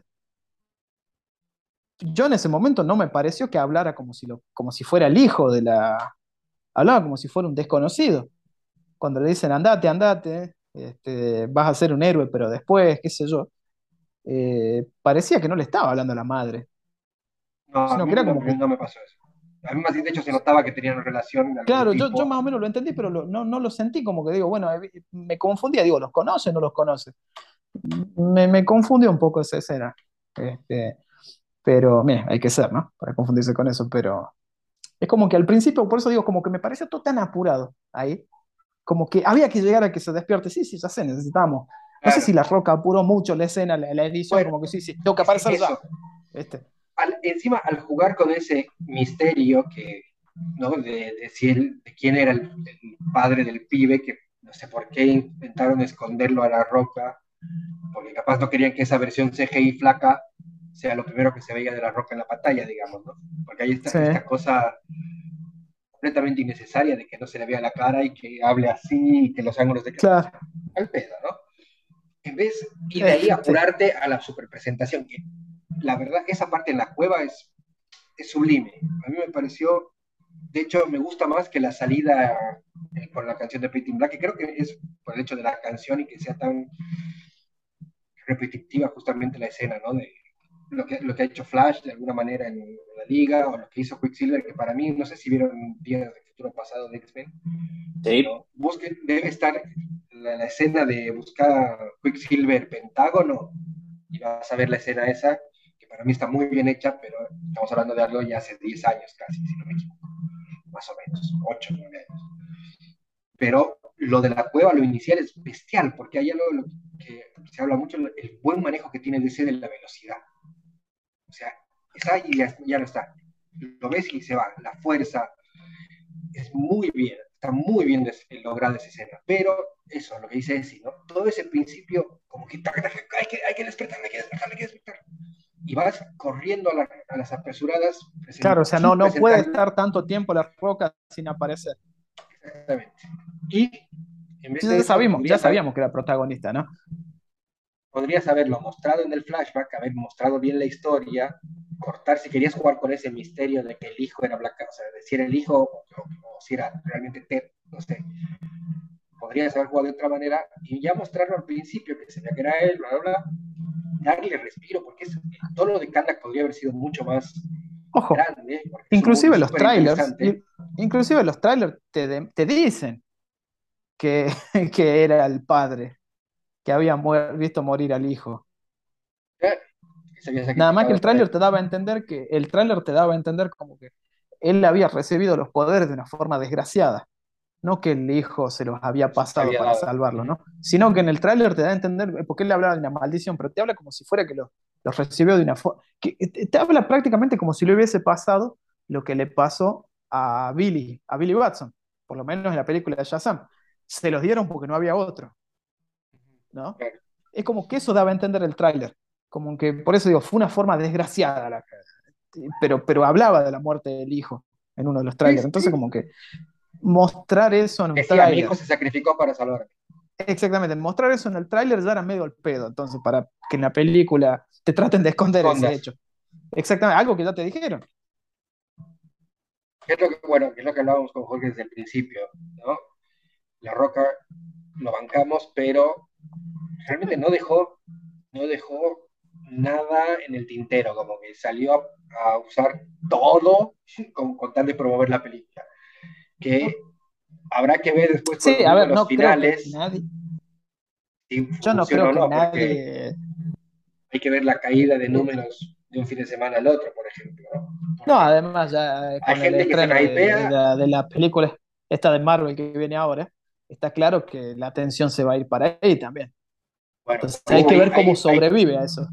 No, y lo peor de todo, lo peor de todo, en el mercado mexicano lamentablemente tenemos mal gusto y la gente va a ir a ver Wakanda Forever y va a ganarle a va a ganarle a, no, y además además seguramente si, lo hacen por un tema, si lo hacen por un tema nacionalista también van a ir a ver a su a su crédito local, ¿o no? No, por eso, y más allá de México, no México, hay algo que ya el, mercado de Marvel ya está, o sea, ya tiene. Sí, ya está establecido y es, es algo muy difícil de, irle en contra. Pero bueno, creo que. Salvo, que, salvo que le pase como la última de Thor, que tuvo como 18 meses en cartel, al final no la querían sacar del cine. Para, este, no sé qué. Tratar de que, para tratar de que haga números decentes. Claro, pero. esa sí es una película mala. Esa sí es Creo que todavía está. Creo que todavía está en el cine. No la sacaron todavía. Este, pero. Eh, Ah, ojo, también digo, nadie, creo que nadie se esperaba o nadie se comía el humo de que iba a cambiar la jerarquía de poder. Eso creo que ninguno de nosotros esperaba que pase eso. la, bomba, yo creo que ni él, pero digo, la bomba hubiese sido que sí pase, pero la verdad, cuando dicen la jerarquía de poder, medio que te daba a entender como que Black Adam se iba a poner al frente, cosa que no va a pasar. Nunca. Solamente lo único que podemos imaginar, claro, lo único que podemos imaginar nosotros, de acá en más, es si el futuro de Black Adam está inmediato, porque seguramente está en una película compartida con Shazam, con Superman, con su secuela propia, donde seguramente se presente algún otro personaje, ¿no? O la Liga de la Justicia, o, eh, o que definitivamente termine entrando a la Liga de la Justicia. Este, lo cual no me parecería, no sería una locura. Ya, inclusive muchos te van a decir comic accurate, porque después del, de ese desgraciado Endless Winter, este, Black Adam quedó en la Liga de la Justicia. Sí, sí, la verdad te da frío lo más. Hasta escalofríos. Este, sí, ya me dio cosa, tendrías que haber dicho. Este, eh, le hacíamos completa, ¿ves? Es lo que mencionábamos ahorita con, con, con o sea, la, la, verdad creo que es que no hay, no hay una gran cantidad de historias que mezclen a Superman con Black Adam, ni siquiera con, salvo con, Shazam. y, lo, lo, poco que podés tener es muy reciente. Con, Shazam de Kingdom Come. Kingdom Come con Shazam, que era el, último plan. Esa, esa, era genial. No, no creo que lleguemos no, a eso. No, no, tenemos tanta suerte. No, no, muy no tenemos suerte como para... para, para eso. Sí. Y, y, y bueno, en, en, Injustice, ¿no? En Injustice sí, sí hubo mano a mano Superman sí, sí, o estoy mal. Sí. Y, Yo sé de igual me acuerdo un tráiler nada que ver con todo, pero un tráiler hermoso de cuando se iba a lanzar el DC Universe Online. No. Era que te creía, era como el, el mundo abierto de DC. Sí. Ah, el trailer era, era hermoso. Que los villanos ganaban a todos y allá había una pelea Black Adam Superman. Hermosa.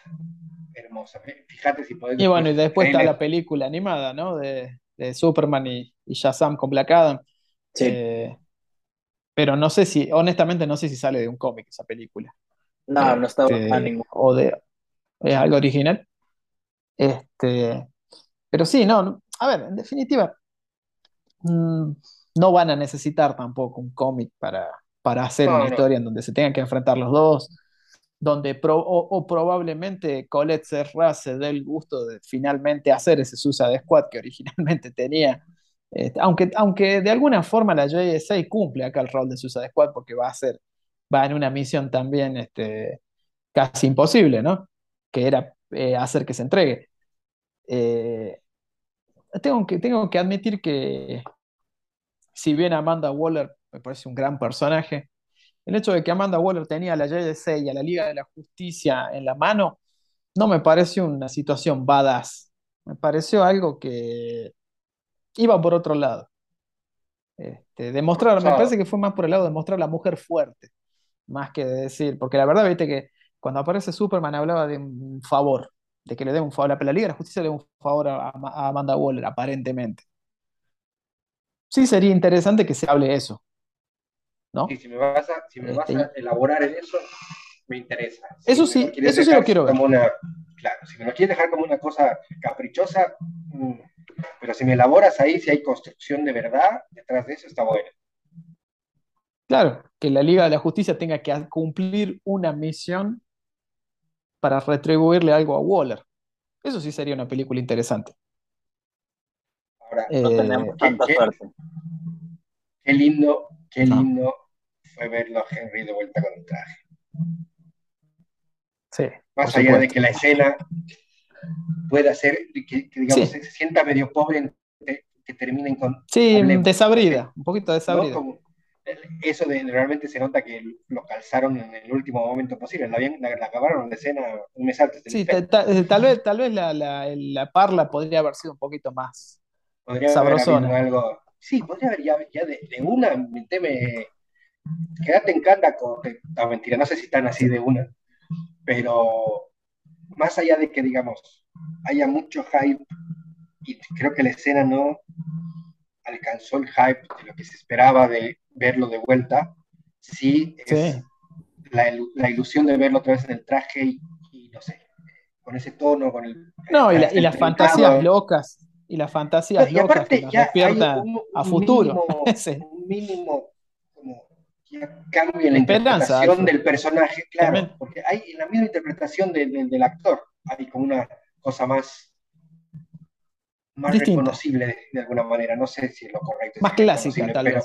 Puede ser, que de nuevo lo que hablamos, ¿no? no es necesariamente ni bueno ni malo, pero es algo como que te dice, bueno, hay una cosa de que, que, para mí de nuevo es el, el, efecto general de la película y sumado a esto, esperanza hacia adelante, ¿no?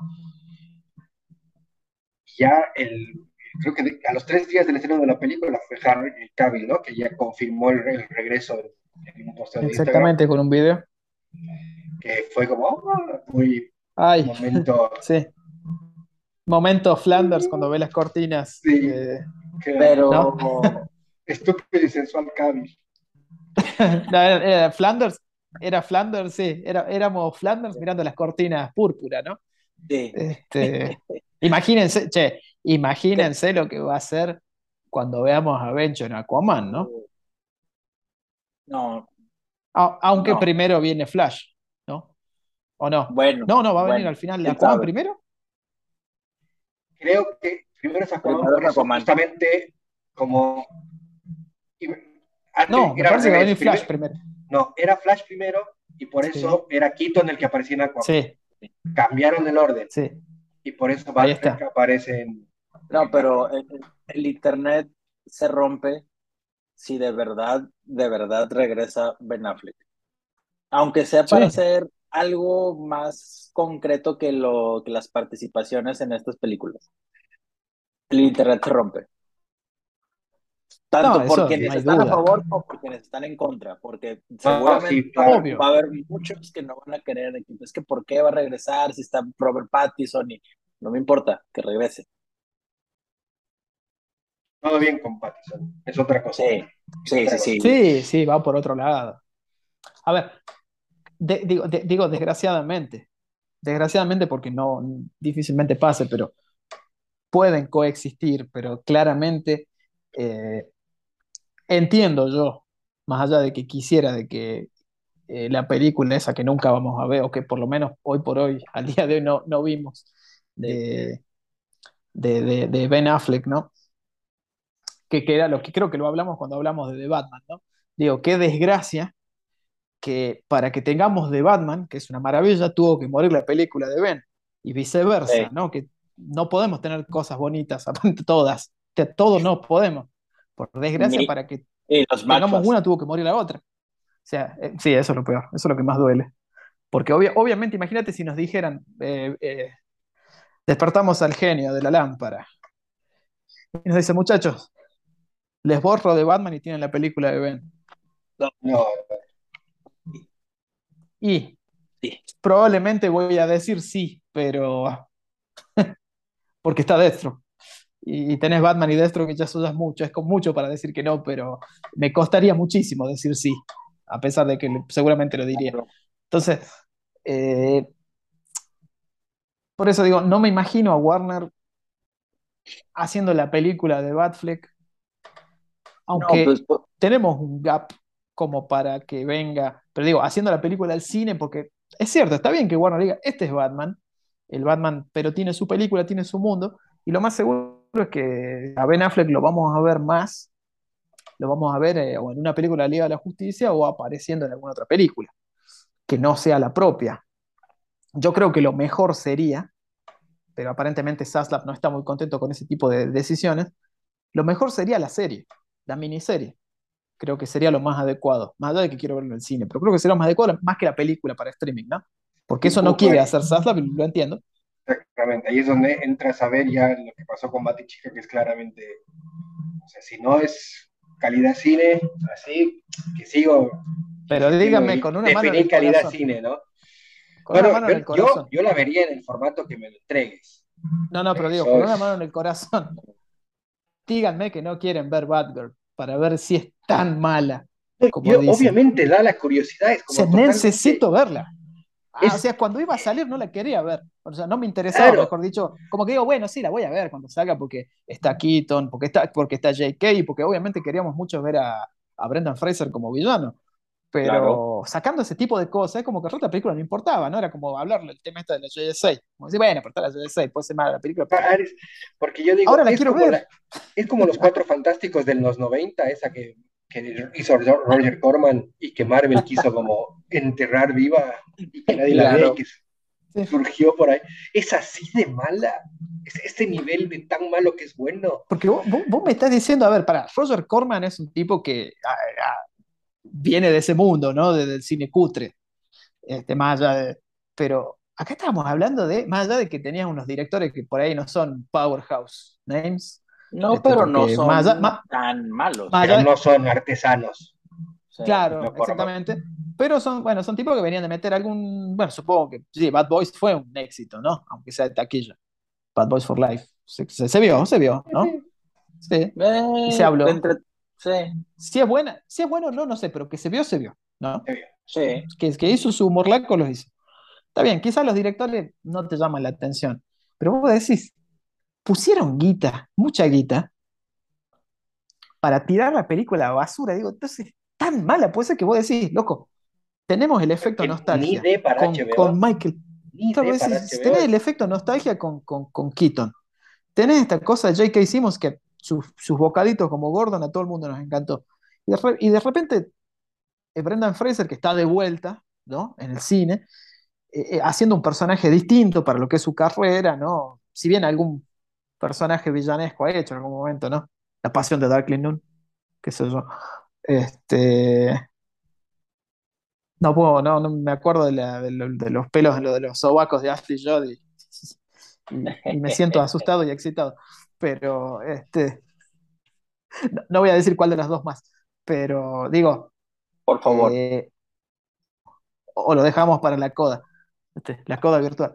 Eh, vean la la coda virtual sería en este caso, ¿no? pero digo, ni siquiera con esos elementos, como que dijeron, en definitiva la van a ver en la película. Estaba, estaba claro que cuando, que, cuando dijeron que la película iba a ir al cine, no empezaron a dar fecha, creo que a más de uno nos, se nos paró la ceja como a la roca, ¿no? Diciendo, mmm, algo pasa acá, ¿no? Algo pasa, quizás están siendo en, ¿En cuánto tiempo hicieron la película? Claro, y no teníamos fecha, porque en realidad eran todas estimaciones que era para fin de año. O sea, según las estimaciones, pero nunca confirmadas, más o menos tendríamos que estar esperando que se estrene, ¿no? Sí, era más o menos noviembre o diciembre. Este. Y, digo yo, tan, tan mala puede ser que dijeron, loco, esto nos va a hundir. Este, le pagamos dos, dos palos, le pagaron a Michael Keaton que seguramente es poco para que vuelva el gran Mike, pero digo, le pagaron dos palos para cinco momentos, según nos decían, que salía cinco veces en la película nada más. Seguramente el caché de Brendan Fraser no debe haber sido barato, ¿no? Eh, porque la verdad, eh, pobre Leslie Grace, creo que a casi nadie le importaba Batichica. Chica. Pero digo, tan mala es. O no sé, loco, que, que, que no sé, que, que la actriz haga una especie de one woman show, que relate la película, no sé, en un teatro, y, hagan el streaming y nos cuenten qué pasaba. Mira, no que sé qué, mejor. No sé qué tanto sepan ustedes acerca de, historia política en México. Yo, yo, tampoco sé. Mucho de lo que vos nos enseñas. Para eso estás acá. Sí, sí, sí. Este, pero en México existe este término que le llaman la caja china que fue acuñado por ahí de los ochentas, más o menos, setentas, ochentas, en donde de alguna forma... ¿Por qué insiste con los asiáticos, Lu? Eh, curiosamente en México han existido muchas leyendas y algunas creo que son, bueno, algunas no son leyendas, son historias verdaderas, que ha habido demasiados asesinatos de chinos desde la época de la revolución. No me consta, pero bueno, es otro tema lo curioso es que... Desde eso es que ustedes no tienen comisarías chinas, según el informe este que salió de las comisarías chinas. Acá en ah. Argentina tenemos una bocha, aparentemente. México no salía en el mapa, así que... O sea que es culpa de ustedes. No, acá los dejamos, simplemente les damos plata para que hagan, eh, nos dan plata para que hagan lo que quieran, pero... Todo es culpa de México. Una de las cosas que pasaba es que desde, desde que se instauró el poder de uno de los grandes partidos de México, ese, ese partido de alguna manera, de alguna manera eh, controlaba los medios. Y al controlar los medios permitía generar todo, generar noticias. Yo siento que, que DC de alguna manera estaba haciendo algo así, que estaba generando noticia, que estaba generando revuelo con algo así, bueno, aparte, aparte de matar chinos, y que estaba generando revuelo, como que para, bueno, es que no tenemos nada que hacer y tenemos que tapar un problemón que se nos viene encima para que toda la atención se vaya hacia allá y que alguien, alguien evite hablar del verdadero problema de fondo de todo. El chivo expiatorio. Cada vez que pasa algo así en México, siempre hay un tema de medios, siempre hay algo este, eh, amarillista, así súper exagerado, y creo que en lo, que acá en Argentina le decimos las operetas. ¿Quisieron, ¿Quisieron reducir el impacto de lo que estaba pasando con Erra? El damage control, sí, seguro. Muy posiblemente. Muy posible, porque... Y ahorita, lo deben de tener este, atado en un, en un sótano. Un centro de educación. Le dan una, una, una, un balde de cabeza de pescado los sábados. Exactamente. No, tal cual como en el silencio de los oh. inocentes, así lo de tener. O metanfetaminas, no sé, o lo que sea que tome erra, pero este, le, le, le, cortaran un poco, le daran un speedball ahí para que ande como flash, ¿no? A los tumbos. Este... Pero, volviendo también a la frase, a una de las frases iniciales de, de, de Dano, el ser fan de DC es a tener que aguantar todo este tipo de faramayas es tener que aguantar un roller coaster de emociones y de sensaciones tanto positivas como negativas al mismo tiempo y a veces más. Sí, es un dolor que no necesitas en tu vida, pero lo querés. sí. Es así. Como justamente... Bueno, gente, hasta acá llega el capítulo de hoy. Les agradecemos nuevamente por habernos acompañado y los invitamos a visitarnos en nuestro sitio www.elblogdebatman.com. También pueden visitarnos en nuestras redes sociales, twitter.com barra blog de Batman, instagram.com barra el blog de Batman y facebook.com barra blog de Batman, donde nos mantenemos mayormente actualizados y donde podrán encontrar información en grandes cantidades y a diario. Por último, pero no por eso menos importante, también los invitamos a colaborar con la causa mediante un coffee. Pueden hacerlo en coffee.com barra blog de Batman o también y de preferencia en cafecito.app barra blog de Batman, donde podrán, como le decimos, colaborar con la causa mediante un cafecito para que podamos costear todos los gastos relacionados al mantenimiento del blog. Una vez más les agradecemos y los invitamos a acompañarnos la próxima semana en otro capítulo de este Bati Podcast. Hasta la próxima.